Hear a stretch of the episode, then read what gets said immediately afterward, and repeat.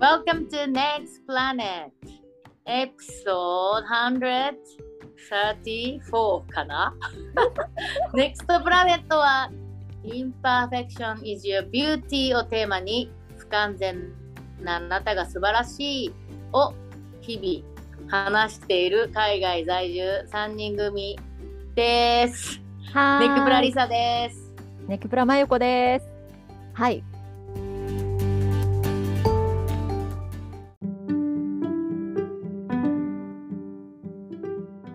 始まりました。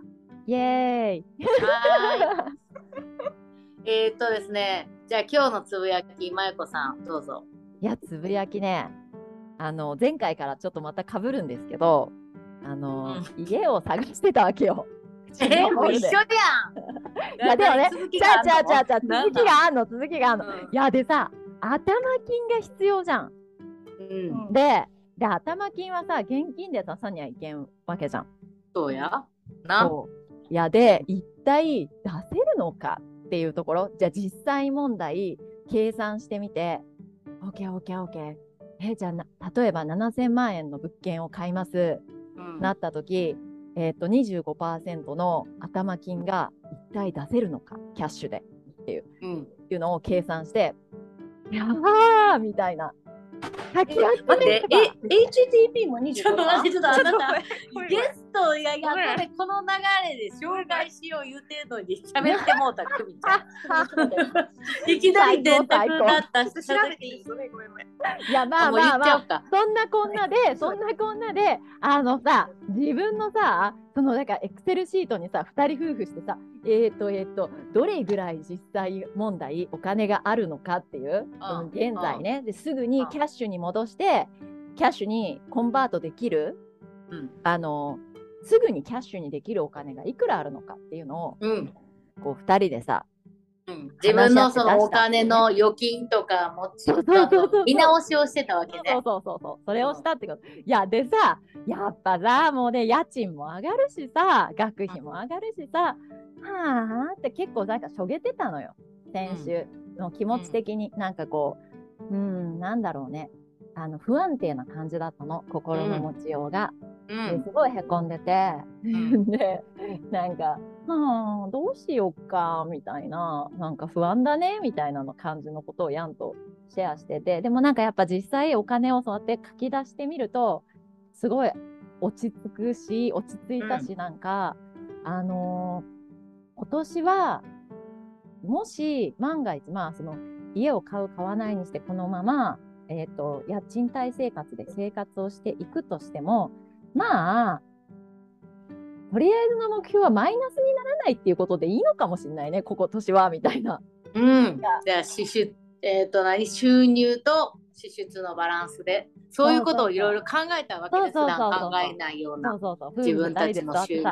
そうそうそうええことやん。いやもちろんなんか頑張って収入が増えてであのあのプラスになってそれをこう貯蓄とかインベストとか、まあ、増えていくようにしていけたらいいんだけどでもまずは今年はマイナスにならないっていうところが、ボトムベースでいいんじゃないのかっていううん風な話し合いをしてなんか2人で落ち着いた。うんおーまあいっかってなんか結構ミザラブルだったの気持ちが。うん。うん。まあポジティブになったと。みたいな。そうそうそうそうなんかボトベースボトムアップした感じ本当に。うんっていう感じでまあでもねあのそのあのお金にまつわるさ悩みっていうのはさ絶えなくて経済的な不安みたいなところがうん。どうやってやっぱこうとかあの保険のこととかね病気になったらどうしようとかさまあいろいろもう貯金から保険からっていうのに悩んでる今日この頃の私でございます。はい。でそんな悩みをもうなんかめっちゃ あのわざとらしい流れやけどマイコに言わせてからの。急遽。でも本当の悩みだからマジ今今ここに今まさにマイコマイコだけじゃない。みんな私もほもうたくさんこれを聞いてくれてる。やっぱお金って人生に生きる限りでさ切っても切れないさ。それ、で幸せをもらえたりそれで悩みが増えたりさ、うん。そんな悩みを、まあ、解決っていうかその解決する糸口が見るゲストを今日来てます。うん前置き長かった。しかも、いきなり5分前に決まりました。くみちゃん、シンガポールル在住くみちゃんです。なんて言えばいいの？タイトル。うーん、なんだろうな。え資産、うね。資産運用コンサルタント、保険うん外務員。そうだね。保険保険会社に所属してて、うん。うん。えっ、とファイナンシャルコンサルタントというふうにシンガポールでは言われてるけど、うん。まあでもあのもろもろの生活の相談とかうん。にはやっぱ載ってる感じかな。シンガポールだと生活の相談がすごく多いよね。生活って何？家計簿みたいな。いういやなんかねお金のことだけじゃなくて、うん。例えば幼稚園どこがいいと思いますか？あとかあそういうとこまで。そ病院どうすればいいですか？とかあとビザのこととか、うんうん。うんうん、そういうシンガポールでの生活に関するご相談とかもやっぱすごく多いね。なるほどね。まあうんでもコアはそのお金、保険、投資とかのうん。の資産、うん。ファイナンシャルコンサルタント。そそうね。う。そんなくみちゃんと私は今イーストコーストのマグロファーザーという激うまい寿司屋に。マグロファーザーっていうの？そうそうそうマグロ父ちゃんゴッドフォーファーザーからパクってマグロファーザむっちゃうまいマグロ尽くしランチを食べながらー。うん。なんか、ま、ネクプラの話ばっかりしててもうほんまにそうさだね。くみちゃん好きやからさ大好きね、クプラ。で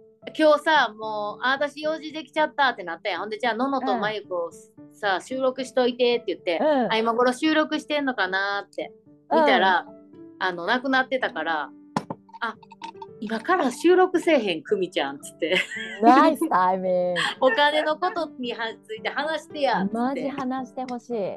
そううん。それで急遽。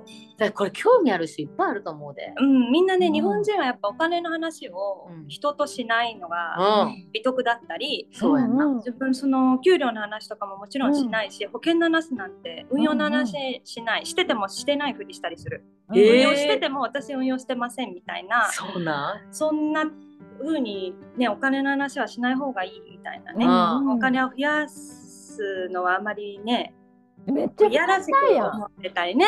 本当はそうなんだけど、うん。そういう話をしたくない人が多いから、やっぱね、情報弱者になってしまっている傾向はあるよね、シンガポールだと。これだけ金融のシステムが発達してる国なのに、すごいもったいないなとは思う。シンガポールとかってさ、シンガポール人同士でもさ、え、給料いくら？え、それいくらなの？とか、めっちゃ話すじゃん。家賃いくら家賃いくら？え、給。料いくらなん？とかさ、それいくらしたん？とかさ、え、マジそれ？この金額？みたいな、もうなんか、普通にざっくばらんにお金に関して話すよね。質問もごどんどんされるよね。どんどんされる。すされる。うん。そうだね、その自分のお給料が本当に今マーケットのなあのマーケット的に自分の値段がいくらかっていうのがやっぱお給料だから身の丈に合ってるのかどうかとか、すごくお得な感じで働けてる、そう要は働いてる分量に対してお給料が多いのかもしれないしそういうのを測るためにもこう個人同士で情報交換をするのは当たり前だし、そうじゃい。ないと転職の時に買い叩かれてしまったりとかうんするんだよね。そうね。だからもっと日本人もそういう話をした方がいいんだけど、でもやっぱりしないよねこれは文化の問題だと思うんだけうど。ん。うんじゃあ今日はお金の話しよう。でぶっちゃけの質問をどんどん聞いていこうこの際やから。うん。な。うんであのーどう？まずとまゆこからいく私私もいっぱいあのーお金の相談っていうかさコーチングの中でお金が問題で好きなことができませんとか、お金が障害になってることがいっぱいあるから、うん。あるある。あのぶっちゃけよく聞かれる質問していい、うんまず、うん。じゃあ私。うん。あの私いろんな人にうんとこれから起業したいとか会社を辞めたいとか好きなことで生きていきたいっていう人がいっぱい来るから、あのコーチングとは別にこれ投資絶対にした方がいいでってみんなに言うねんな。うん。パッシブインカムはその不労所得っていうのパッシブインカムって、働くなくても入ってくるそういう配当金とか。うん。絶対に好きなことをして生活していくために心の余裕を持つためにもうん私はすごい助かってるし、もう資産運用って今日からいつでもいいから今日からしないとうん機械コストを逃していってるだけやからもうやりってみんなに言うねんけどプロちゃうからじゃあどうやったらいいんですかってほんまにみんなに聞かれるの。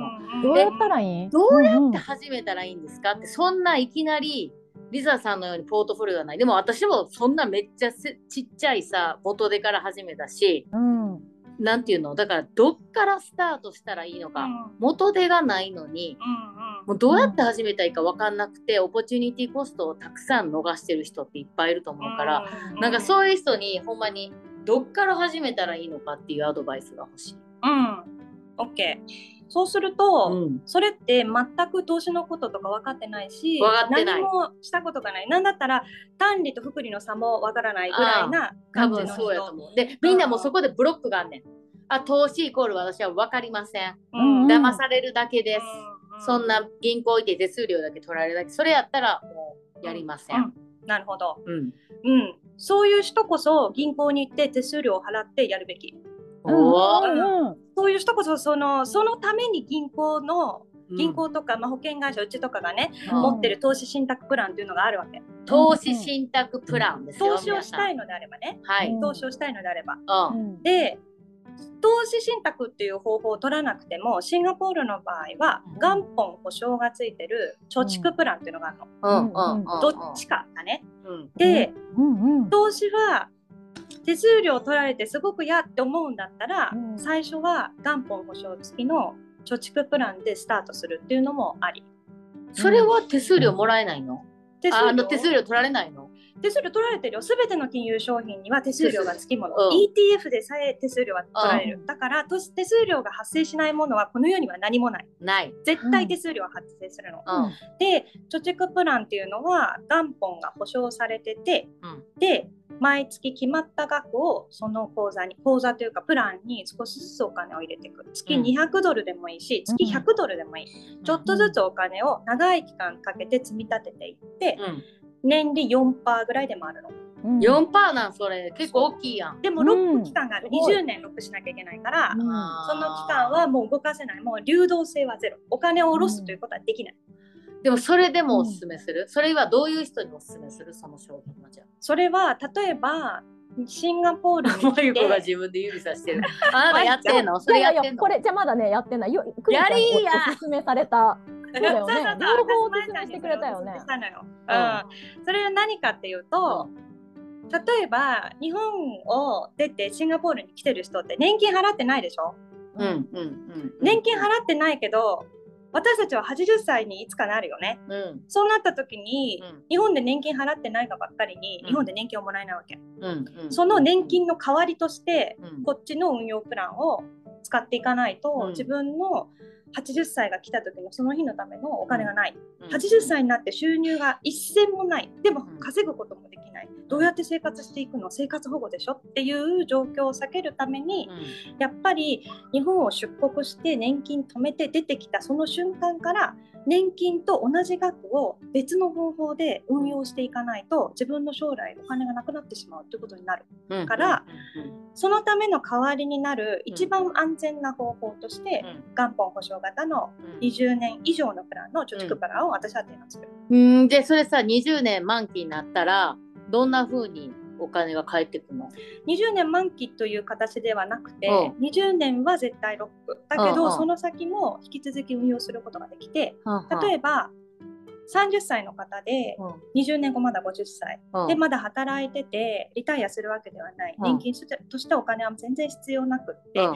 その先20年でこう20年でロックが解除されてお金は出せるんだけど、その先さらに10年20年と運用を続けていくと同じプランの中で福利がずっと4%つき続ける。すごいよね。なるほどなるほど。そう。まあだから本当に貯金やな。貯金。うん貯金って考えたらいいねん。な、老後資産のための別に20年後にこう毎月毎月配当が来るとか言うんじゃなくてってことでもう貯金プランね、そう。でねシンガポールの人たちが老後資産を形成していくときに、うん。もちろんシンガポリアンは CPF っていうものがあるから、うん。CPF 年金にし日本の年金制度に似てるものなんだけど、うん。まあ、全然全然システムはもっと良くて。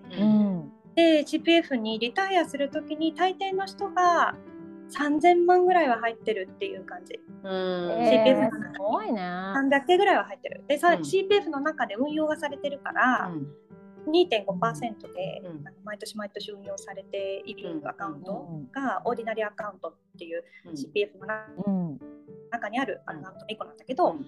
それだけでもう3000万ぐらいあるはずだから、うん。まあ例えばリタイアシンガポールだと67歳がリタイアの年なんだけど、うん。そこから先3000万を元手にまあ暮らしていくという感じ。でもやっぱり全然足りないわけ、うん、そうね。全然足りない、うんなのでやっぱうん。りシンガポールの人たちは本当に社会に出たその日からうん。お金を少しずつ脇に寄せ始めるの。はあはあ、それってさ、年収の何パーセントとかっていうその、うん。おすすめはあんの？年収の何パーセント自分の保険も入れてまあシンガポリアンは家賃がないからね、うん。家賃がないってことを考えて、うん。自分の保険も入れて貯蓄のためにお金を横に置くその投資貯蓄のためにお金を横に置くっていうのも含めて自分の収入の30%はうん脇に置いとかなきゃいけないの。それがセオリー。ー。で、30%がそ貯蓄プランに入れるってこと？30%の内訳としては、うん半分以上が保険、うんえーその残りの半分がが？貯蓄。で、15%。そう15%を貯蓄して15%を保険代うんに回す。だから例えば今社会にフレッシュで出てグラジュエートフレッシュグラジュエートで出てだいたい3000ドルぐらいうん、の初任給だとして、うん。3000ドルのうちの30%だから、うん。まあ1000ドルに満たないぐらい900ドルぐらいはうん。貯蓄と保険に回す、で保険の内訳はまず基本の医療保険。これもう絶対絶対絶対マスト。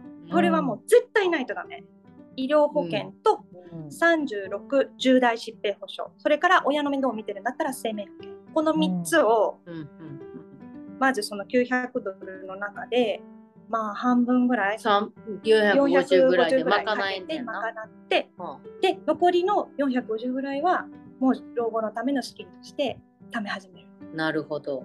それを毎月毎月何十年もやる。ねえねえねえねえこれさこの貯蓄型プランってさ日本にもあんの？日本にはないんかないいえじゃあ日本のリスナーさんいっぱい見てるやん。どうしたらいい？の日本のリスナーさんたちにうん。言いたいのは、イデコとニーサ絶対やってください。イデコとうんニーマスト。サね絶対やんないとダメです。両方、両方。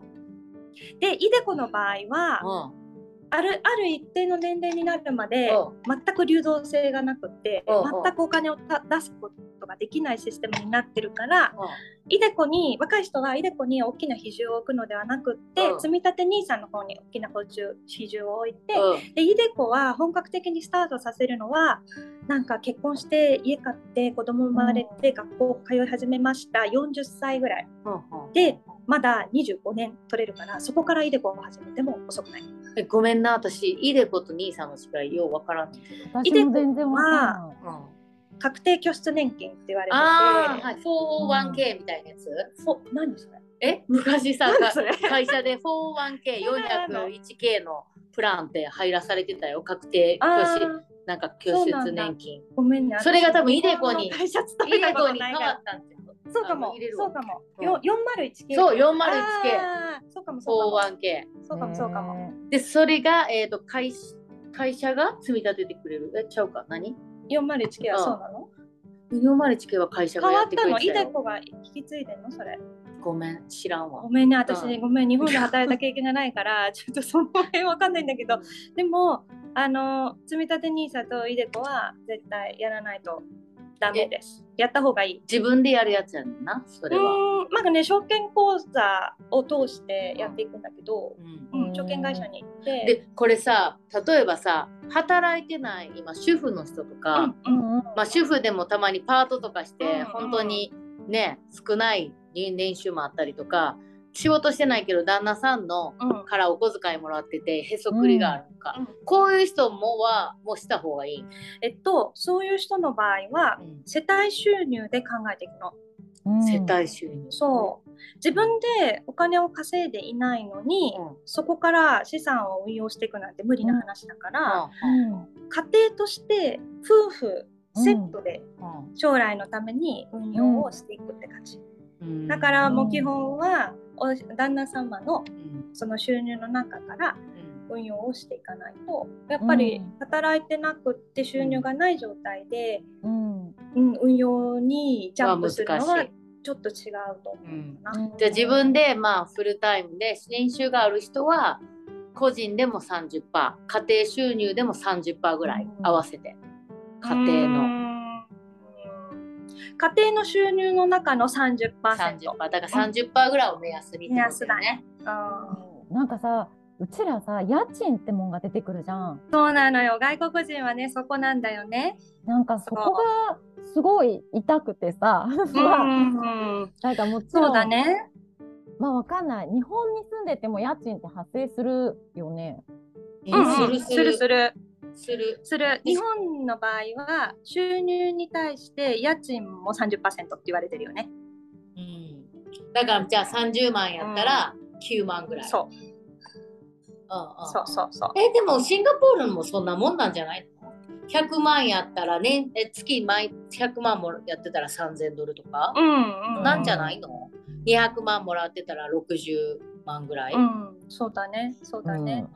だから外国人の場合はその家計のね中身をちゃんと見てみないとうん。何とも言えないけど、私のアドバイスは、うん、ね、月々の収入の30%を保険とか貯蓄投資に回せないのであれば、うん、考え方を変えて毎月無理せずに普通に生活してて、銀行口座に残る額はまずいくらかっていうのを把握して、うん、うん。その額の半分ぐらいの内訳でうん、いろいろやっていく、なるほど。うん。例えば1000ドルぐらいうん、無理なくこう銀行口座に残るのであればそのうちの半分500ドルを使って、自分のあの保険とかあと貯蓄とかに振り分けていくっていうふうに考えるのがいいんじゃないかな、そうすると無理なくできると思う。ん、う。うん。でそのおすすめな、えー、とその15%の投資のうん、一番が貯蓄型。一番というか、うん、何にもやったことなくやったことなないね。いんだったら貯蓄型からスタートするのがいいんじゃないかなと思うよ。で日本人やったらイデコと NISA サが同じように考えていいねんな。同じように考えていい。うん、まあ4いやいやいや万もでも稼げないよね。とね、同じようには考えられるんだけど、貯蓄とは違うんだけど、イデコとニーサは元本保証ついてないから、同じようには考えられないけど、でも、イデコ、ニーサでも運用先を選べば、うん。すごく安全に安定したリターンを得ることができて、例えば、全米株とかう、ん、うん、全世界株とか、そのあたりだったら、年利4%は全然望めるよね。えそれ投資信託？ETF。そうだね、ETF だね。あ ETF。うん、イデコが、えっと、イデコ、イデコとかニーサで投資できるリストがあるんだけど、うん、そのリスティングの中に入ってる ETF を選ぶのね。うん、で ETF だったらもう全米も全世界も両方必ずあるから、でそれもさやっぱりさ全く金融関係じゃいなくて、うん金融知識もなくてさういきなりはい ETF でこれ ETF が何かっていうのもわからん人も多分多いやん。ん、そうだね。ETF とは。ETF とは、投資信託と ETF の違い話そうよ。えっと、ETF も投資信託なんだけど、要は、うん、投資信託っていうものから説明すると、うん、えっとね、勝手にその中にいろんなち株がちょっとずつ入ってる。うん、例えば、うちで持ってるグローバルテクノロジーファンドっていう、世界中の、えっと、ぎテクノロジー、テック系の会社にうん、投資をする投資ファンド、え投資信託があるんだけど、それ1個丸々買うことができて、その中身はマイクロソフト、アップうル、ん、うんメタ、うん、えー台湾セミコンダクター、テンセントとか、もう世界中のね、そういうテクノロジー関係の会社の株がちょっとずつ入ってるパッケージ、うん、それが投資信託。で、その投資信託は、今はテクノロジーの話をしてるけど、全米だったら、その全米の中身は、うん P&G、うん、なんとかシティバンク、うん、とか、あと、そうだな、ウェルスファーゴ、これも銀行だね、JP モルガン、ファイザうん、ー、マイクロソフトとか、そういった感じでアメリカを支える代表的な会社の株がパッケージの中に入ってる。それを丸々1個買うことができるっていうのが投資信託。で、同じ投資信託でも、個人が買えるものっていうのが ETF。法人しか買えないものが投資ていうのもある信託だ。が投資信託。まあそういうふうに考えればいいと思う。ん、個人で ETF。法人しか買えない。投資信託買え？えっとね、機関投資家しかお金を入れられない、うん。そのベースの1株、1ユニット買うのに何億も必要な投資信託があったりするの。それって個人が自分でアクセスすることができなくて、上場してないから、うんうん ETF っていうのは上場できるように証券会社で個人がこれ欲しいですこのこの投資信託欲しいですっていう買えるようになってるのが ETF。ETF はさ、そのお菓子の詰め合わせとかハムの詰め合わせとかがさ、投資信託やとしたらさ、ETF はさ、そういう商品じゃなくて、うん。あのお菓子の詰め合わせがいろんな高島屋も売ってる伊勢丹も売ってる。それの平均のお菓子セットの今の平均それナスダックインデックスとかさ。そういうそう。いう ETF ってインデックス？インデックス、指数やんな。インデックス指数。あごめんもうこれ多分ロストしてるリスナーさんるから要は、わかった。要ロは。ETF っていうのは、ETF っていうのは、スーパーで買えるの。うんうんうん。で、ETF じゃない新投資信託っていうのは、うん、サプライヤーに行かないと買えない。うん。わかるうんわかるわかるわかるよ個人ではサプライヤーに行けないでしょは。銀行か保険会社そう。をそうね通して売るだからファイナンシャルコンサルタントとか、うん。こういうふなふみちゃんみたいな人がうん。窓口になって売る人、うん。ETF っていうのは別にそんなんなくて証券会社証券口座を開ければ自分で誰でも買えるよ。誰でもうんそうなの。そう。で、私みたいなファイナンシャルコンサルタントを通さないと買えないっていうのは、やっぱり機関投資家しか投資できない投資信託にお金を入れ入れてるからってことなんだよね。うん。そう。それは個人ではアクセスできないの。へーそのベネフィットは何がそっちの方が安心ですよっていうことなの？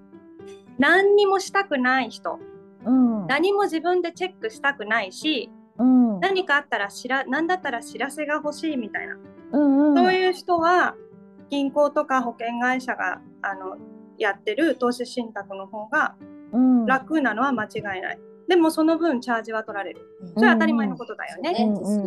そう。で、いやいや、自分でちゃんと興味があるのでチェックできます。うんうんマーケット見るの好きです。知識を入れるのもすごく自分のためになるからいいと思ってますっていうんだったら、ETF の方がいいと思うん。う。うん。だからこれは、なんか、いろんな人が、こう銀行窓口とか保険会社とか通すとすごいチャージ取られるからやめた方がいい騙されてるみたいに言うけれど、でもそれを自分で見たくないんだからマーケットとか自分で確認したくなくて自分で知識を入れるのもちょっと時間がないな忙しいなって言うんだったら、それはそのチャージは取られて当たり前だしうんうん、だからといってなくなっちゃうぐらいマイナスになるわけではないから。う、んうん。うん、人それぞれだよね。だからスーパーで同じ、えっ、と、ピベージ屋さんに行きます。自分で野菜見て、肉見て、選ぶっていうのか、時間内からもデリバリーでポンポンポンポンってしてデリバリーのおじさんに頼んでもらう。あの持ってきてもらうみたいな感じ。そうだね。その通りだね。余計ややこしくしてるすごいわかりやすかった今。まあじゃあさ、待って、じゃあめっちゃ初心者な、もうゼロから始める資産運用としては、うんもう第1位は貯蓄型、シンガポールの人は。シンガポールので、日本の人はイデコか、な、ね、ニーサ。はい、第2位は、第2位はシンガポールだったらドルコスト平均法を使った投資信託、投資、はい。うんはいじゃあそれについて詳しく言う。ドルコスト平均法とは？えっとねこれ投資しさっきの話の続きで保険会社とかを通じた投資信託投資になってしまうんだけどなんかねドルコスト平均法っていうやり方があって毎月同じ日同じ時間に同じ額をその投資信託のその投資信託の、まあ、株っていう言い方しようかな投資信託の株を同じ時間に同じ額で買っていくの。例えば自分のバジェットが500ドル ,500 ドルなのであれば、毎月ど毎月同じ日に500ドル分のその時のマーケットの500ドル分の株ドル分の株を毎月毎月毎月毎月買っていく。そうするとその投資信託の価値が上下してるでしょ？常に株というのは上下するから、高い時もあったり低い時もあったりするんだけど毎月同じタイミングで同じ額で買っていってるから長い目で見てその期間のそのマーケットの上下、うん、その平均値でそのマーケットに入りましたその投資信託を買いましたっていうことになるわけ、うん、そうすると下落のリスクにすごく耐えられるようになるっていうのがドルコスト平均。もちろん平均値で入ってるから、うん、一番マーケットが下の時に入るよりも上がりは取れてないんだけど、うん、それでもマイナスのリスクのことを考えたら、ドルコスト平均法で入るのが安全ですよねっていう、そういう考え方。うん、どう？かる？取りたうん、わかるわかる。うん、すごいわかった。うん。例えば、私の最近のお客様で、2万ドルを、うん、去年のそうだな頭ぐらいかな去年の頭ぐらいに2万ドルでテクノロジーファンドに投資した人がいて、一括で。うん、で一括で2万ドルで入っちゃって今、うん、その2万ドルは1万6000ドルぐらいになっちゃってるの、うん、もうちょっとかな1万4000ドルぐらいになっちゃってるかな、うん、ですごい落ちちゃったじゃない、うん、でそうするとこの1万4000ドルを元の2万ドルに戻すためにさらに6000ドルそのマーケットは上がらないとダメなわけ。うん、ってなるとすごい大変な話なのよ。下がるのは簡単だけど上がるのは難しいからね。うん、でそこで思うのはこの2万ドルを5年に分けて1年4000ドルずつ4000ドルずつ入ってたら、うん、こんなにロス今のロスこんなに大きくないのになってこと。うんうん、じゃあちょっとあのリスクを分散したい人はその、うん、利益が少し少ないかもしれないけど分散型でやるっていうのはとっても安心でとっても安心。私みたいな小心者にはとってもいいプランだね。それでやってください。うん、はい、うんでも投資する時もその、うん、投資 ETF とか投資信託で考えるタイムフレームっていうのがあって、うん、どのぐらいの期間で運用していこうかっていうのを考えるのがすごい大事で、うん、どれで正直どうやって考えたらいいの？えもう正直ね5年以下はありえない。うんうん、うん、5年以下っていうのはありえないね。できれば15年。うん、なるほど。だからやっぱり早くから始めるっていうのがすごく大事でうん、で今60歳の人がこれから投資信託で投資しますってなった時にやっぱ時間取れないわけじゃん。うん、うん、うん、で正直その60歳の人これから投資しますっていうふうに言われたらそういうマーケットが上がるのを期待した投資の仕方ではなくってやっぱり配当金をもらうような投資の仕方っていうのを考えていくのが、うん、その人の年齢には合ってるかなと思う。またここでまた選択枠が木の枝のように増えるよね。そうだね。えっ、ー、と今まではどういう商品にえどういう商品？まあ、どういう商品かに投資どんな風に投資していくかっていう話をしたけどさっき今の久美ちゃんのポイントはじゃあ配当配当金もらえるインカム型か配当金なくてどんどんどんどんグロースこう大きくなっていくグロース型か、うん、またここでディシジョンせなあかんわけやった、うん、そうだねでそれはライフスタイルによるって言った、うん。まあ、その年齢私は年齢によると思う。年齢によると例えばさ例えばさ私今40歳じゃん、うん、現実的な40歳。えっ、ー、と、うん、パートで仕事をしています。一定の決められた収入は毎月入ってきます、うん、でえっ、ー、と今はその配当金はそんなに必要がないけど50歳過ぎた時にこの仕事を継続してないと思った時配当金欲しいかもって思ったら途中で切り替えれるの？配当型に。配当型には切り替えられないけど配当が出るものに乗り換えをするの。買い替えるっていう、そう買い替えるってことね。そうでもね例えばじゃあ50歳になった時にうん配当金がもらえるとして、うんいくらぐらいあったらいいわけ、ああ、そりゃそうだよね。生活していくのに、いくらぐらい欲しいだろう。うん、そうだね。いくらぐらい欲しい？例えば、っえっと、あ、例えば、30万ぐらい欲しい。てことは3000ドルってことだよね。3000ドル。うん。っってことは。ね、3000ドルあったら、うんそうだね。今と同じ、うん。3000ドルあったら、うん、1000ドルで足りる？絶対足りんやろ。いや、足りる？贅沢しなかったら足りるよ。自分がね3000ドル一人の話だよ。あの、ねヤンは別でって話だよ。ああ、がなるほどなるほど。3000ドルあったら余裕で生活できるなって思30万。うんうんう。ううんん。それは。もう家賃を払ってくれる人がいての前提だよ。OK。そうすると、例えばね、配当金っていうのは、うんシンガポールだと大体5%、年利5%っていう配当金が結構よくある感じなのよ。うん。うん、まあ、あの、ど、どこですとは限定しないけど、うん年利5%の配当金が出ます。月々3000ドル欲しいですっていう風になったら、その元手って6000万ぐらいなの。うん。でしょ？うん。その6000万の元手がないと、月々3000ドルの配当金を得ることができないわけ。うん。うん。で、50歳でその6000万の,、はい、あの元手を達成するために、うん。40歳の今からできることって、うん。やっぱり少しずつお金を貯め始めることだよね。うん増やしながらお金を貯め始めることじゃない。で、10年で6000ドルをゼロから達成するってなると、月々相当の額を貯蓄しないと達成しえないから、うん。今の、ま、もしゼロから始めるんだったら、40歳から始めて10年の運用で6000万目指しますっていうのは非現実的だね。うん。うん。うん。本当だね。超非現実的だねだから超非現実的。だから、うん。それを、でもさ、今のマユコの40歳の今の時点で、うん。20年間でうん。6000万の資産に増やします。10年よ、10年。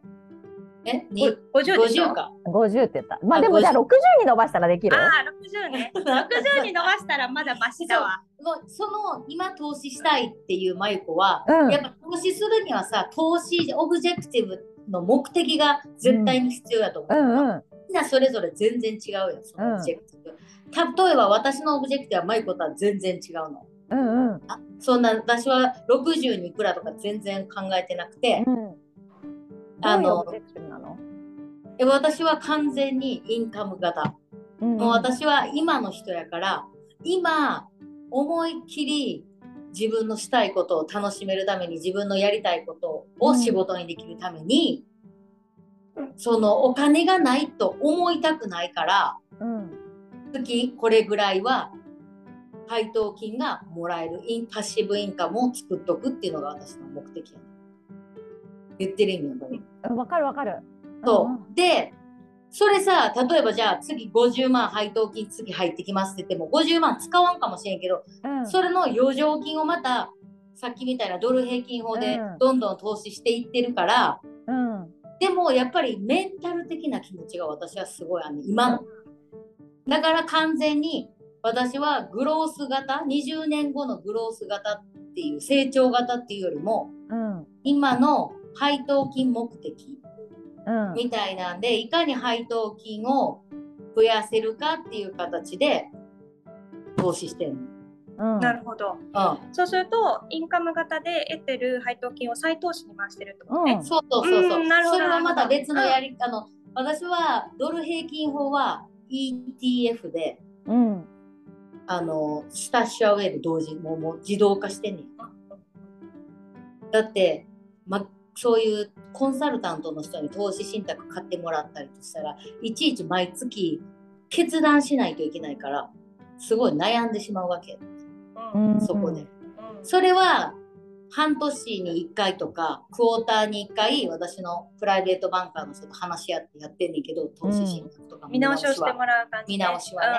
うんでももう本当にもう自動的なあれはドル平均法の ETF のあのロボットなんていうの？あれ、AI の AI のやつでやってんの。うんでもいい方法だと思そうだからそれ両方回してんねんけどだからポイントは投資目的がみんなそれぞれ全然違うから何のために投資をするのかって知っとくのがすごい大切だと思うんだよな。う。うん、うんそうだね。なんかそれじゃなくてやみくもにお金増やしたらお金が欲しいっていう人いっぱいいんねんけど、じゃあ何のためにってマユコみたいに20年後の60歳にうん。配当金を年利5%で回して30万のインカムをもらえるために6000万の資産を増やしたいっていうのが投資目的やったらすごい明確に投資できへん。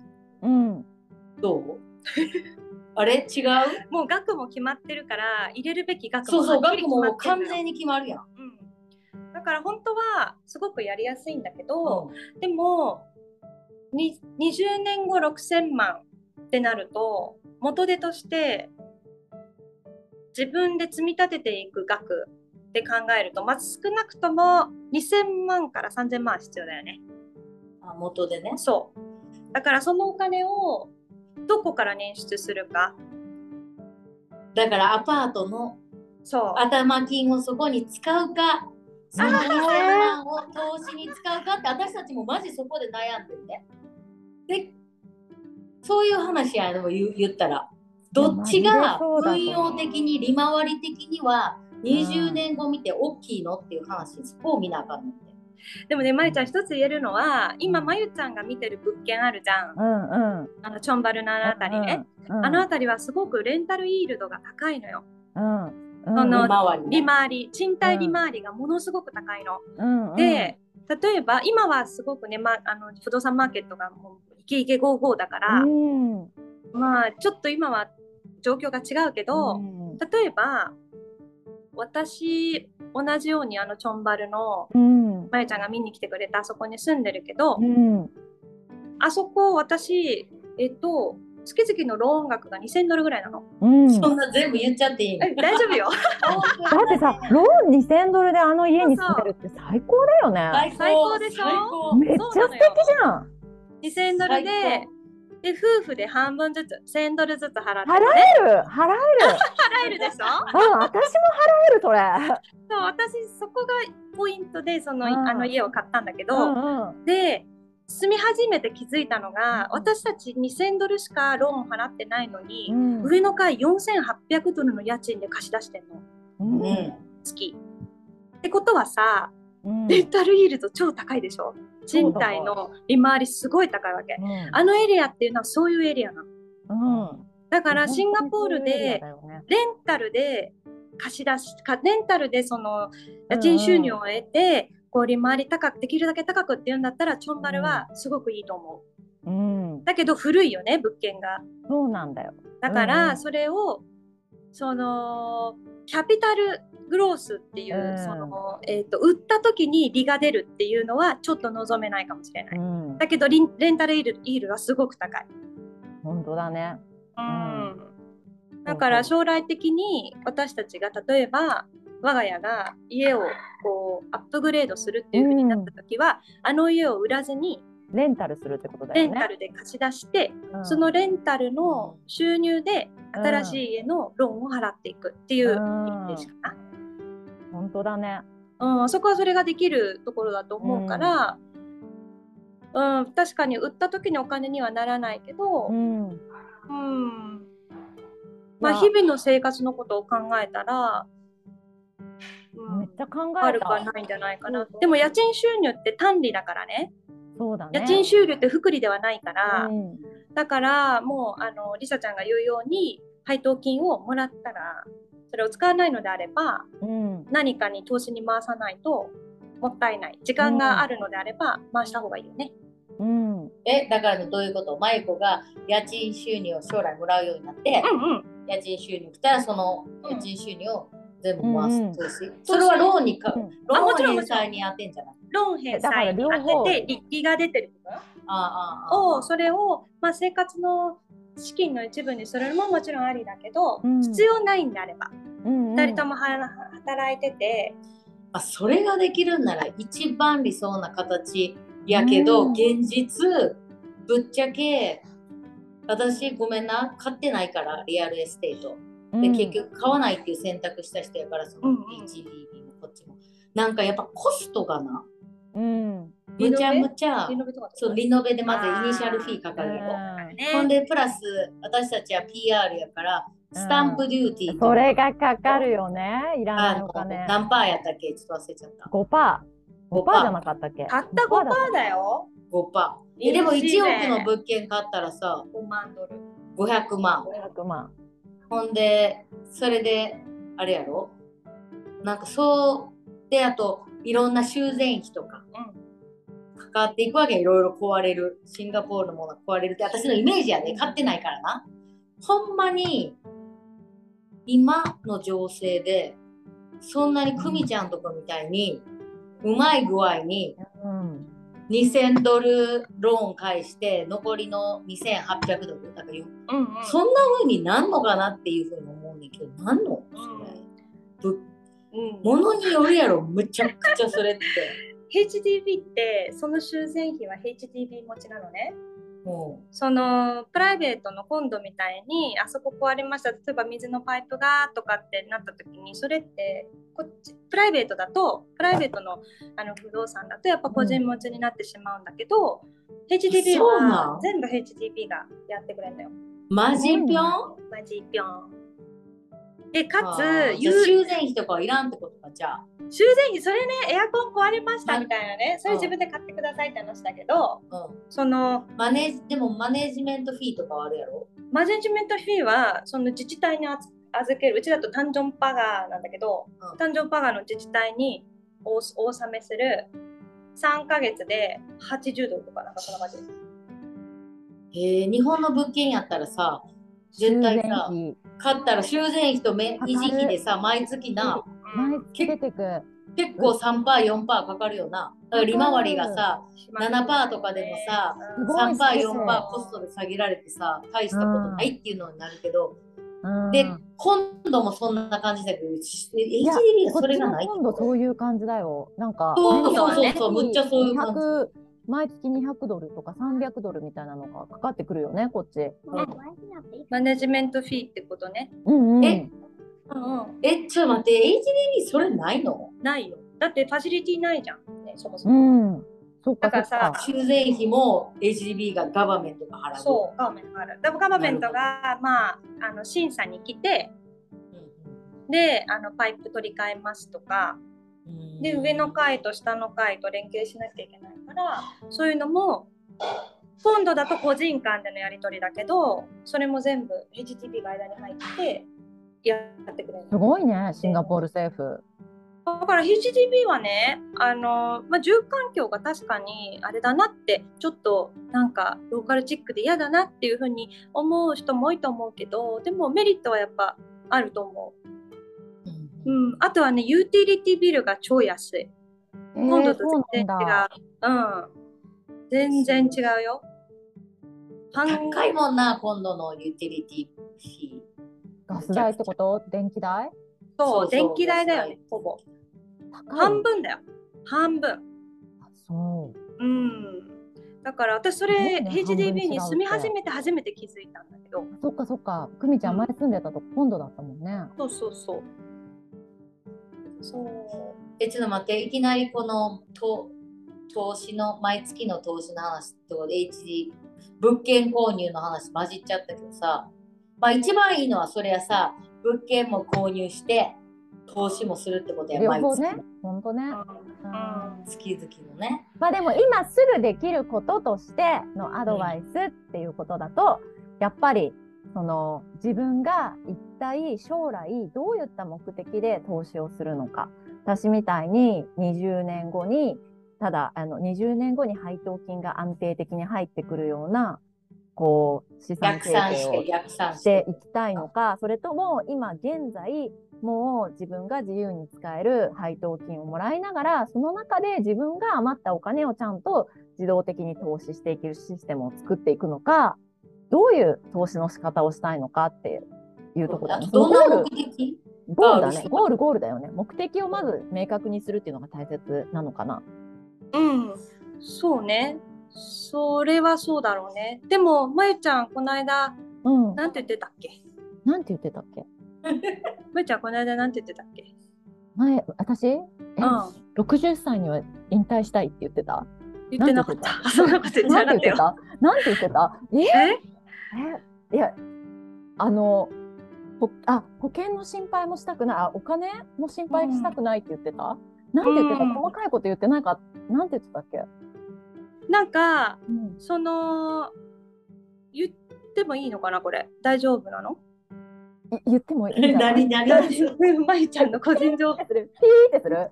言ってもいいのかあ、なダメやったら編集しよう。そうだそうしようそうしよう。ダメだったら編集するからいいよ。言ってて。の日本で得てる、うんうん単利で得てる住宅のあの家賃収入家を運用に回したいあ、そう、回したいの、回したいの。そうだよねで。まゆちゃんの見てる時間軸はやっぱり時間のスパンはすごく長かったんだよ。うんうん。うん、長いと思う。私。長かった。にどういう意味 ?20 20, 20年以上だった。うん。20年以上だったかな。うん。20年以上だったよ。やばいやばい。やばいやばい。考えると20年以上だね。うんその自分たちがよね。自分たちがあのまだどこに住むかわからないし、うんうん何も決めてないけど、う何も働かないっていう状態になった時の、んうんでもこれって面白い。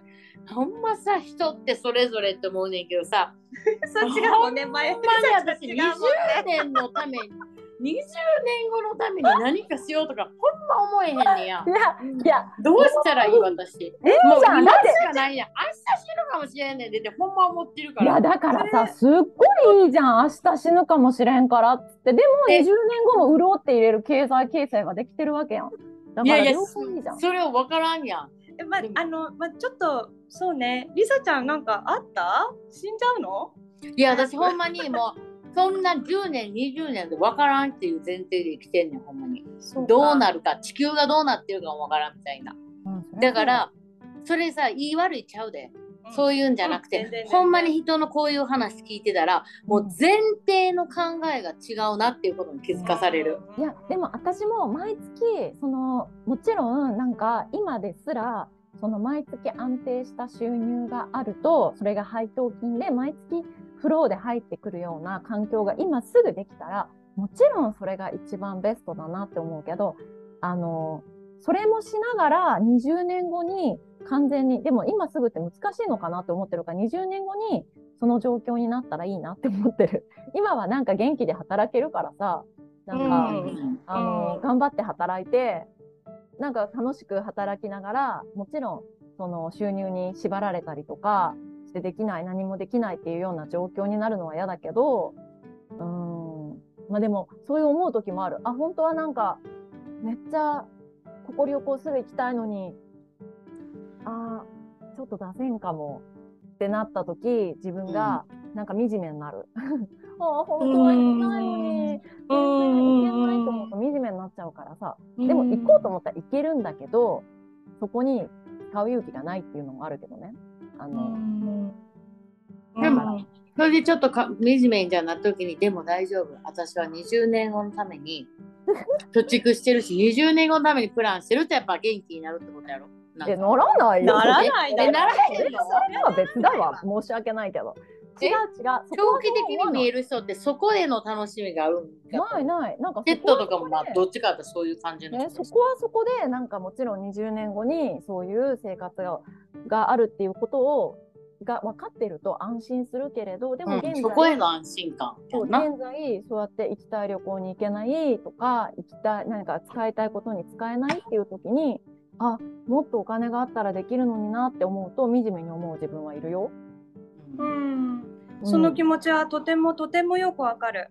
うん、とってもとってもよくわかる。私もそのステージをね言ってたよね。通ってきたから、とすごいよくわかるわ。うん、だけどもう根本的にそれを解決するのは、うんもう方法は1個しかなくて、お言って言って。どうぞまゆまゆこさんどうぞどうぞください何なんそれ一個は。よかったちゃんと覚えててくれて、はい。いやもうこの話一通りあ前してもう全部してもらった。二人で。どうぞまゆこさん、皆さん、やっぱインカムを増やすしかないんです。その通りです。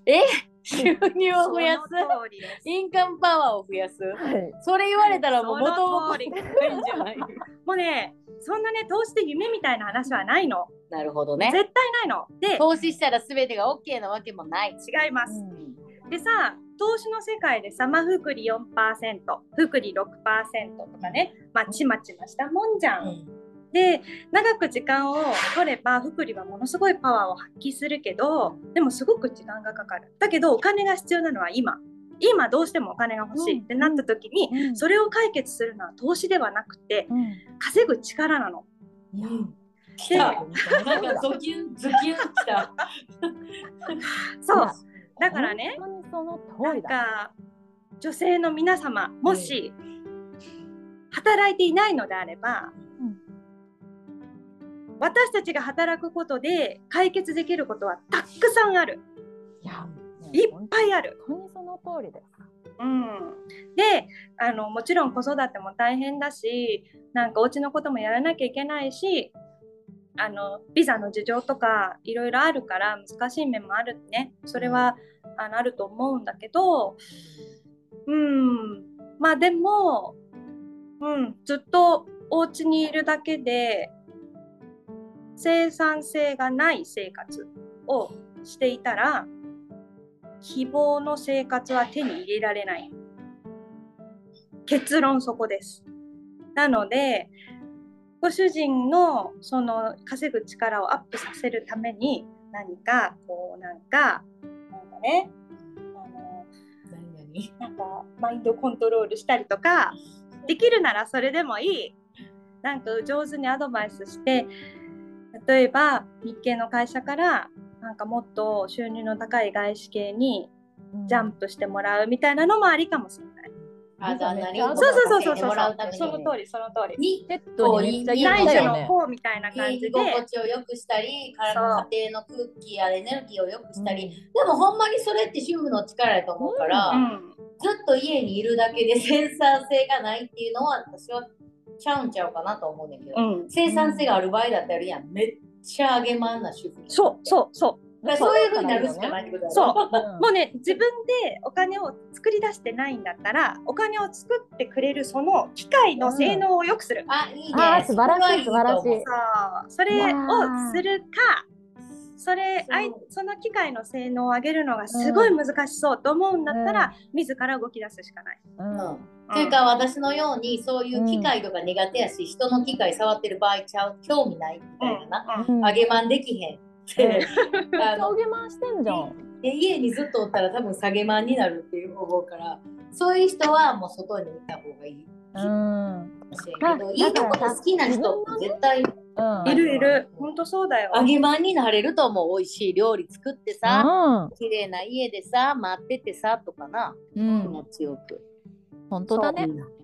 えでもさこれあくまでもこれはさ、まあ、お金の話やからそこにスティックするとさ、うん。例えば駐在妻でうん日本では働いてましたようん。日本では円の収入がありましたうんこっち来てもビザの関係とかで働けませんうんでも駐在している間でもまんなんていうのその日本円で稼いだ昔の金を運用するってことは可能やん。うん。可能えだねーと。日本にあるものをこっちに持ってきてってことだよね。まあそれどっちでも円で運用、うんそれを聞きたかったん。円で運用するのがいいのか、うんうんうん。そのまま遠隔で。うん。せっかくシンガポールに居住地を構えてんねんから、うん。シンガポールの銀行口座やうん。開けれるわけやんか、うん。そういう。うん、開けられん DP だと開けられないけど、まあ、まあ旦那さんのジョイントアカウン名義でトとかね。そうそう。うん。とかにシンガポールの投資を変えるわけやんか、うん。保険とか投資。うんだから日本の円を使ってどうにかこっちとかで運用した方がいいのかとかその辺のアドバイスは？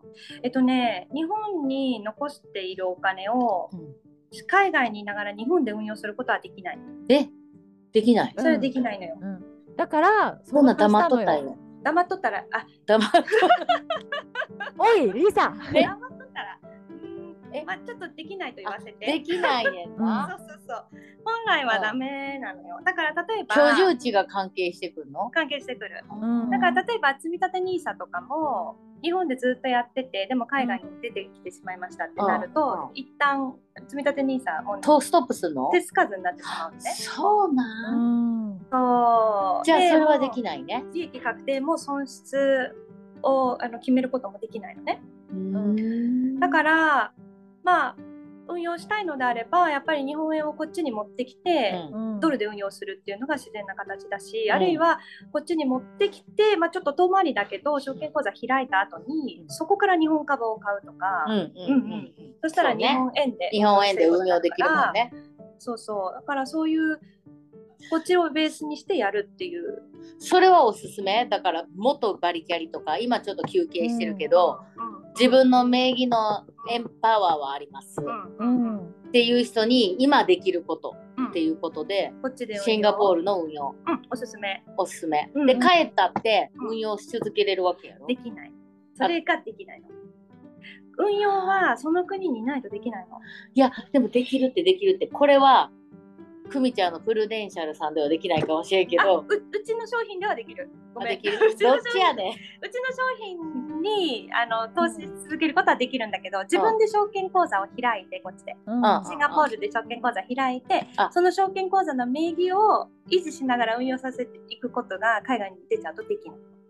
えーでも例えばさ、えっと、プライベートバンキングとかはさうん、うん、オフショアアカウントでさあるね。みんなやってる。それは合法やねんで、うん、それはプライベートバンキングだからね。うん、シャちゃん。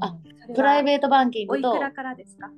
あプライベートバンキングって言ってももっとそのファイナンシャルアドバイザーのレベルのだからあのシティバンクのはるみちゃんとかのね、うん。シティゴールドとかってあのミニマム2000ま200万。あー。200万 US ドルやったっけ？あ、あ、そうそうそう。間違った。中中だから日本円でだいたい2500万。万ぐらいじゃない？2500万ぐらいなミニマムであうんうんうん。それを動かして日本シンガポールに持ってきたら,、だそのためにさみんな一旦日本の人ってシンガポールに移住してきたりさ。うん。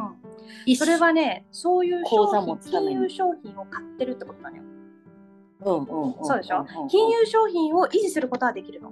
うんそれは海外にいても維持する、金融商品を維持することはできるんだけど、証券口座を持って自分で株取引はできなくなるの。あー証券口座とまた銀行口座は違うね。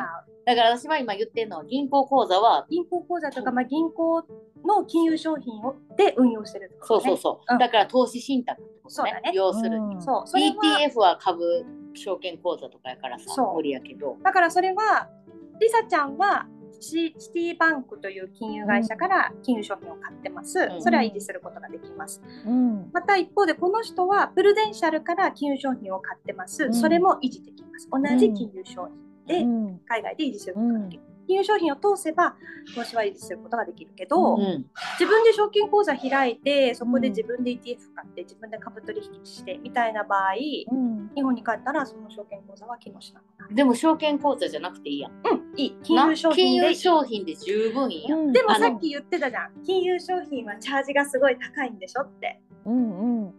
ああそういうあのあれねそう。あのそそういうステレオタイプなそのベネフィットがたくさんあるってことだよね。だから自そ分での分だって、稼げるやんうんうん。そう。よ。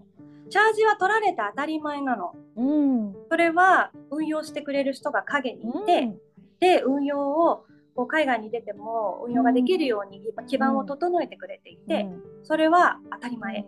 だから、そのチャージが高いからうん、何もできることがない。うん。この金融商品は買いたくない、チャージが高い。でも自分で証券口座開くには勉強が必要、時間がかかる、いつやろうかなっていうんだったら、はい。始めちゃった方がいいではいす。。久美ちゃんうん始めたいです。はい。はいまさにあの日本の家賃収入を はいあの米ドル平均法で投資したいです。はい。えそれをどういうふうにするの？だから日本円でもらってるやつを毎回こっちに送金するの？一年に一回こっちに送金する？うん。1年に1回送金でもいいし、うん投資信託にするんだったら、年一よりも月1でうんやっぱり細かく入れていく方がより精度の高いドルコスト平均法になるので、おだからあれじゃん。だからその家賃収入をとりあえずドット1年分こっちに回しておいてそこから毎月月々っていう風に引き落とせばいいって話なのね。それでいいと思う。うんそじゃあこそこでさ私が今思ったのはさ久美ちゃんに質問やけどう。うん。今すごい円安やんか。うん、そうだね。だから円でもらった家賃をさうん。シンガポールドルにドルに変えるってすごい損なんじゃないかな。わかんない。うんうん、あの一瞬思思っちゃうわけよね。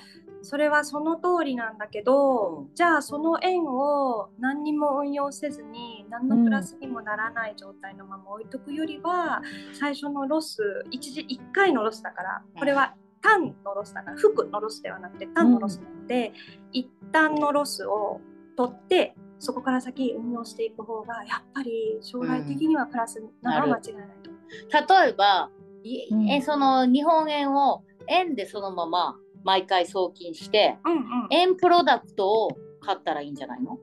円プロダクトはありません。ないの？ないです。ドルか US だね。シユーロ。ティシティ銀行あんのに。それでやって。そしたらそれでやってもらって。私はそれで私は日本円の収入もあるから、うん研修とかのうんタイプによったら、うん日本円のやつは全部今までは向こうが海外送金でドルに変えて送ってくれてんけど、うんもうそれはちょっとやめてくださいって言って、うん円にそのまま送ってもらって、うん円建ての投資信託をそれで全部買ってる。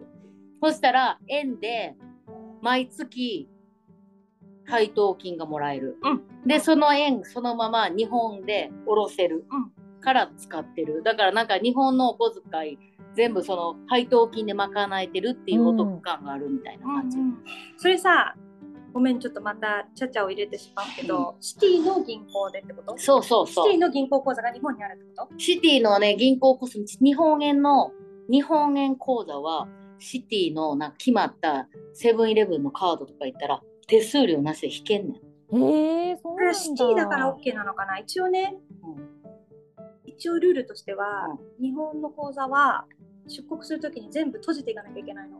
あ、違う違う違う違う。日本のシティ持ってないもん、私。違うそれは日本のシティ、あ違う違うなるほど、なるほど。海外のシティで手数料なしで日本円やから下ろせんね。うんんうん。シンガポールドルは下ろせないよ。ああ、そうなってんだ。それがシティのまあサービスの一つ。すいません、シティをちょっと営業してるみたいで。でもシティ、シティ欲しいかも。でもさドル建てのあの商品、あ、間違えた、円建ての投資信託があるから結構。どんな中身なの？あ、いる、私はアライアンスグロ、グローバルなんかインカムファンドみたいな、いろんな。世界エクイティも、あそうそう、ボンドもああ、なるほど、なるほど。合わしてるやつ。あの、あーバランス型？バランス型ね。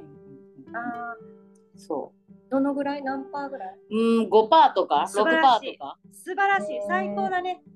そう。すごくいい数字だと思う。だからもうなんか収入は私は1円たりとも無駄にしたくないの。使うか、浪費か投資かやから。素晴らしい。素晴らしいと思う。うん、うんそのあのシティの金融商品を使うのはいいアイデア。だから、まゆこもそれできるって。うん、まいちゃん、あそっちも見てみたら？シティのアカウント持ってるけど、そう、持ってんねんから、うんその銀日本円を日本円の口座にこっちに置くんだよ、日本円で。うん。いいと思うよ。だもう一つ言わせてもらうと、その自分の運用してるうんその全体のバランスの中で、いくつかの通貨を持つっていうのはすごく大事なのよ。だから一部は US ドルで運用して、うん一部は新ドルで運用して、一部は日本円で運用してっていうふうにしないと、今みたいな日本円の状況になった時に自分の資産が全部目減りしちゃうっていうことになるから、うん。だから、まあ、うん。一部は US、一部はシンドルみたいな感じで、で、シンドルでお給料をもらってるんだったら、それはシンドルで運用するのが自然だよね。だからさ、今さ、明確になった。その日本にある、日本で入ってくるものに関しては、シティの日本の口座にトランスファーしちゃって、円建てで、あの、投資させてもらったらいいってことだよね。もう始めたらいいって話で。日本の口座？シンガポールの口座でしょそうシティのシンガポールの口座だよね。で、私、シンガポールドルで普通にお給料もらってるから、それに関して、久美ちゃんに投資信託の、あの、プラン組んでもらって、うん。うんあの、毎月ドル平均法でできるやつを新たにやったら、それもいいよね。うん、うんいいよいいよ。シンドルで回せる分があるんなら、でもなんかそこがまゆちゃんがちょっとまた言っていいのかわかんないけど、まゆちゃんがそこがちょっときつそうだったわけじゃん。いや、そうなのよ。それ仕事辞めるからさ、不安定だからさ、収入が。うん。あの毎月でもあのさっき言ったさ500ぐらいみたいな。うんうんうん月1000はできないけど自分でうんうん500はできるうん。っていうミニマムからスタートした。でもさ、まゆちゃんアメリカ行くかもしれないけど、これ言ってもいいかわかんないけど、そうでしょ。そこもわかる、そこもわかる。もうね。ちょっと不安定要素が多すぎ、お不安確確定してない要素がすごく多くって、のでね、投資信託とかね、こういう金融商品って長い約束なの。で、入金するって決めたら、もう入金するって決めた額を、これだけ入れ、何年入れますってその約束した年数、絶対絶対入れなきゃいけないのよ。そっか。そう、それ今約束できないんじゃないまゆちゃん。そっか。あ、でも、とえ、そのさ、投資信託でもそうなの？うん、普通の投資信託だ買えるやん。いつでも買って売って買って売って。うん、投うちは違うのよ。それドルコスト平均法をやるんだったら、もう絶対やらせるっていう。あそういう商品な。そうなのだからまあもう絶、対保やって険もらいます積み立て型プランみたいな感じか。保険機能は一切ついてないんだけど、でも、うんドルコスト平均法っていうのは融通を利かせないっていうのがうん。ミソポイントなのポイントなのよ。おお。うん今。月は入れませんとかじゃなくて、うん。もう絶対入れてもらいますって感じなの。うんうん。だから約束された期間約束された額を入れて初めてドルコスト平均法をより精密に作り上げていけるからうん。それは決まってからじゃないとそっか。うんまゆちゃんは金融商品を使うというよりも自分で ETF とか買えば？そう。そうほらあのそれでも全然いけると思うよ。中田あっちゃんのさ動画見て厚切りジェイソンの本読んだら全員ヴァンガードの US 株とあ、バンガードね。あのうん US 株となんか全全全世界株ね全世界株のヴァンガードやって言うからもうそれやったら知識いらんよなほんまに、でもね、本当にそれでいいと思う。よしもうそれでいいそれでいいと思う。じゃあ、自分で口座を開いて、もうそれをするしかないのか。そうでさ、まあね。あのーリサちゃんスタッシャーウェイ使ってんじゃん。うんうん。スタッシャーウェイも勝手にこうやってくれるわけでしょ？うん、でもスタッシュアウェイはあの自分でもちろん商品選ぶうんうん。プランもあるけど、うん。AI にしたらさ結構あのリスじめっちゃいろんな勝手に選ばれるから、うん、そんなヴァンガードとか以外にもチャイナリサリサはどこ、どこのさ、さっき言ってたさ、あのさ、自動的にさ、毎月さ、その ETF を買い足ししてくれるようにしてるのは、どこの証券会社でオープンしてやってんの？あそれでそれはスタッシュアウェイっていうね。あ、だからもうそういうあの AI ロボロボティックアセットマネジメントの。うんうんうん。アカウントアカウントそれ証券口座なんあれって。あれ、あれはね、そうそうやろうな。証券口座やろうな。ブローカレッジアカウント。証券証券口座はね、スタッシュウェイのこと言ってたの？そのさ、毎月さ、福利、あ、毎月配当金で残ったお金を追加でわーってやるようにしてるっていうのは、そうそうそうそうそあそういうことか。ううんでもな今それめっちゃ下がってるねんけどな。え、じゃあさ、どこでさ、どこで ETF 買ってんの？あ、下がってんねん。ね今は全部下がってんの。はい。こんな投資の話して最後の最後にな。仕方がない下がってまんねいやでんってのもも下がないけどってるからこそ今いい買い時じゃん。はい、私からしてみたら。待ちしてください。はい。なので、そうです。どこのさ、どこの証券会社オープンしてやってんの？ヴァンガード買うやつは。え、バンガード。ヴァンガードはシティの、うんシティのブローカレージアカウントおあなんか間に入ってくれる日本人の方いるよね。いやだけどさ、あ証券こ証券口座はアドバイザー使えへんシティの？シティでなんか誰かいるいる。あそれははあのあまた別の金融商商品そのあ銀ー行金融商品か。そう銀行バンキング法に基づいたやつやからあ銀行口そうする座さ、そっちは間に金融商品がないやつは、うん海外出ちゃったらできないよね、取引。それ知らんかったできない。これどうやってオープンするの？シティのババン、あれ、ブローケージアカウントって。えはるみちゃんに聞けばあのあ開けてくれるよ？ブローカレージアカウント開けてってもう私さ、あれだってさ、2500万足りないからさ、私、はるみちゃんじゃない人になってさ、めっちゃ連絡しにくいんだよね、この人メッセージ送っても、超対応悪くて。それ投資以外の悩みやんちょっといや、マジマジマジ。もう、はるちゃんにおすすめされては始めたのはいいけど、途中からごめん、まゆちゃん、私のアカウントみたいな。私もちょっと資産ね持ってる人しかみたいなそうそうでちょっと見放されそうそうそういうわけじゃないそういうわけじゃない他のねあのローカルの人が担当になってくれたんだけどでもさ全然連絡くれないあのメッセージ送っても返信が遅くてさあじゃあいけてないねなんかねあの友達はフィリップ証券開けてる人もいるし。あ日本人のうんあのそうそうそう。カスタマーサービスセンターがあるよね。私私もフィリップで開けようかなと思ってんの今。で私はさ一回さササボックスやったっけ？ささ。うんうん。なんかあ、うんめっちゃ手数料が安いっていううんさ、を自分でもね全然難しくて、うん使いこなせてないから結局は。うんうん。もうあんなんデイトレーダー用のやつやと思うからおすすめしないからサボックスやったっけ？なんかシンガポールナンバーワン。サクソサクソ。サクソ。だよサクソ、うん、それ開けたけどあかん。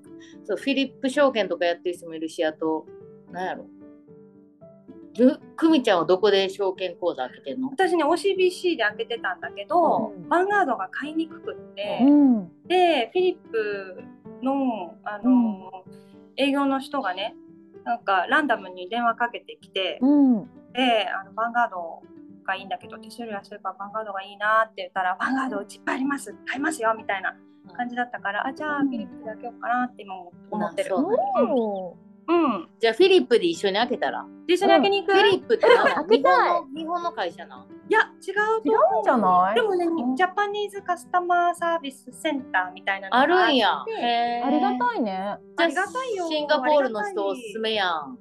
うん。私はなんかあの証券口座まだ1個しか持ってない。OCBC しか持ってないから、うんうんうん。もう1個持ちたいなと思ってて、フィリップに持ってるよ。日本の人はマジでもうなんか楽マネックス証券とか楽天証券とかさ、SBI とか結構さ安くインターネットバンキングがあるから、もうそこでいいなうん、ETF もう日本日本はあのね、うん YouTube とか見てたらいっぱい出てくるからうん。何が出てくるの、どこの証券会社がいいとか。ああそうなんや。うん。手数料安いとか。そう。いくらでも情報があるから YouTube で全然勉強して、まあ、勉強するのがめんどくさいんだよねね、そうね。でも日本の場合はさ配当金とか売却益に20%の税金がついちゃうから私はさっき言った駐在員の間だ間でもうん、こっち地ででね。投資したら資金があるなら、生産性がない私の私主婦だわと思う思わんくても、うん。一応投資が回ってくれてるって思うからいいんちゃうかなとう思う。ん。まあでも私のお客様はやっぱり投資の相談ではなくうん。結構やっぱうんまあ保険もそうだけど学業のための資金形成とかそれな。多いよね、それは多いね。うん、全然さ日本の学士ってうん。増えないの。減るの。え？減るの？そういうこと？減るのよ。あでなんかさうちもうん。持ってるの、プレデンシャルなのかも、OCBC で買ったけど、あ OCBC はグレートイースタンだね。あ、グレートイースタンか。じゃあグレートイースタン買ってんだ。うん。グレ学士ートイースタン。学士保険ってこと？学習保険やってる。学士保険まあ保険じゃないんだけどあまあ学習保険じゃないか。学士と、学士何？貯蓄？学士学士うん。学士学士貯蓄だね。なんかある一定の額を貯蓄毎月積み立てて、うん。子供が18歳の時にこんぐらいみたいな。うん、1000万円貯まりますみたいな。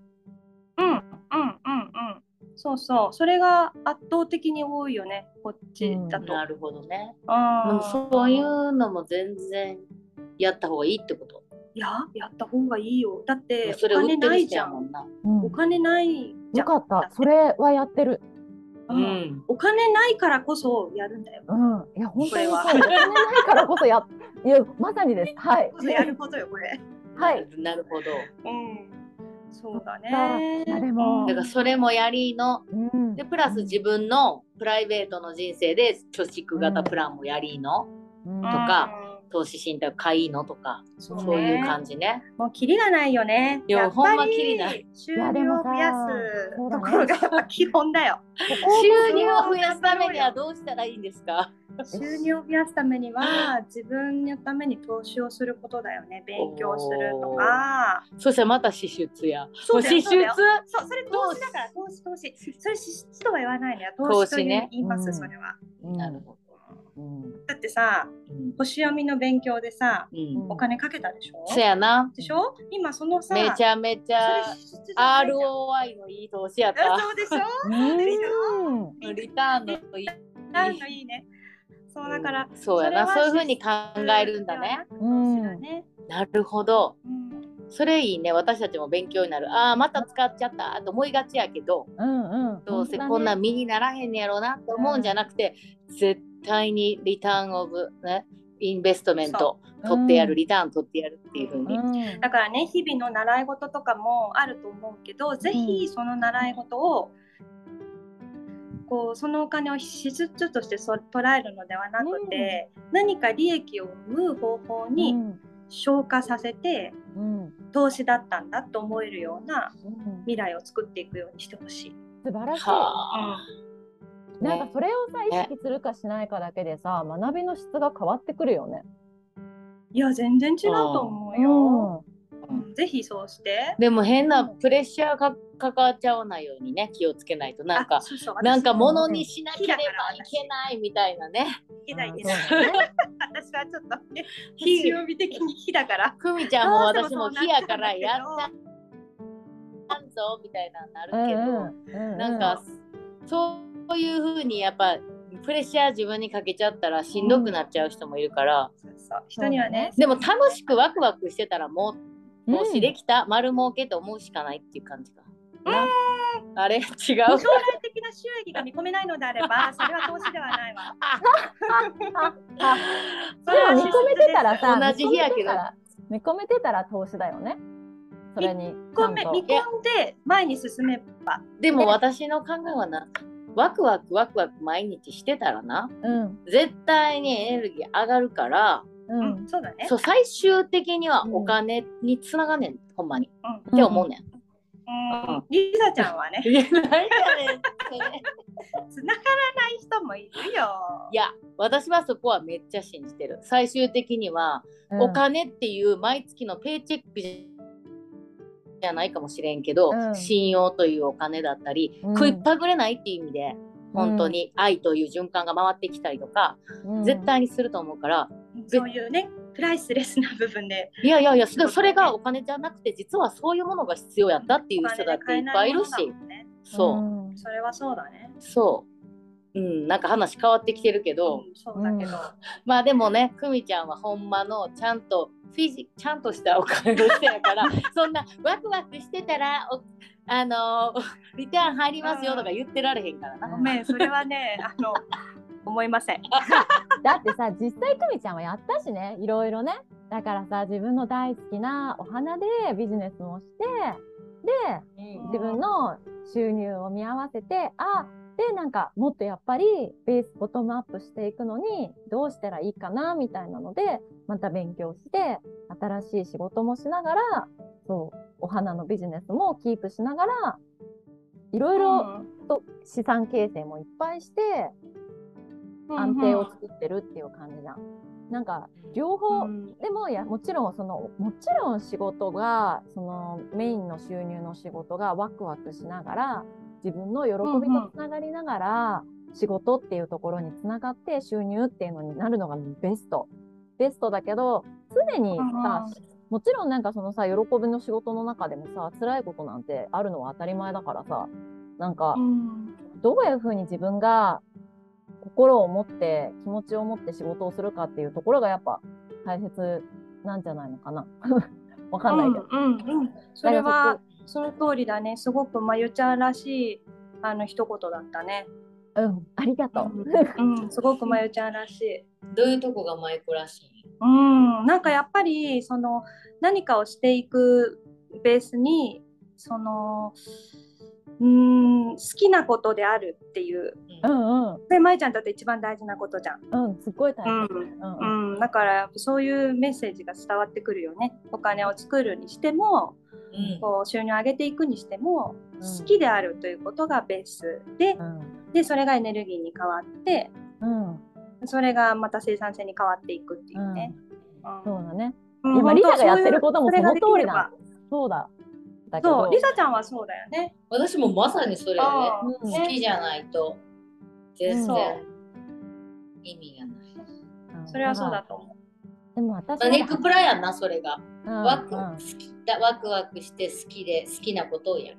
うんまあでもこれもさやっぱ時間かかんだよねその手放すっていうのに 私めっちゃ時間かかるかかる。むっちゃ時間かかるよ。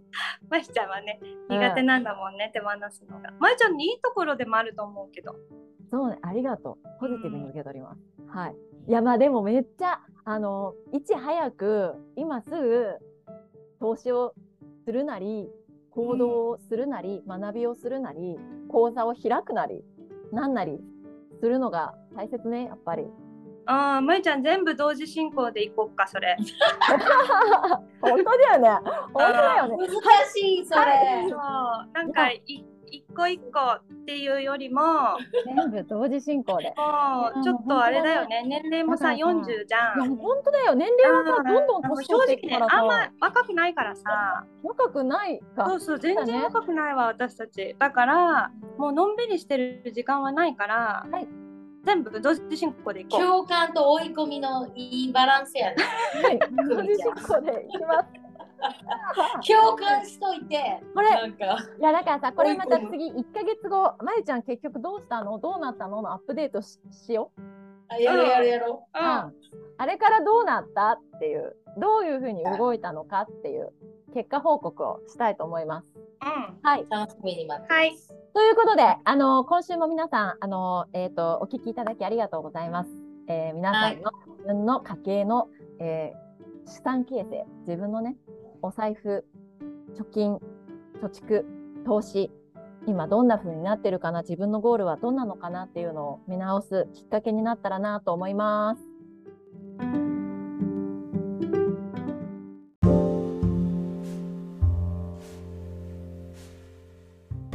はい。シンガポールどうもありがとう。ありがとう。はいい、シンガポールにお住みの方は、くみちゃんにご連絡くださはーい。いつでもどうぞ。じゃあね今週もまたね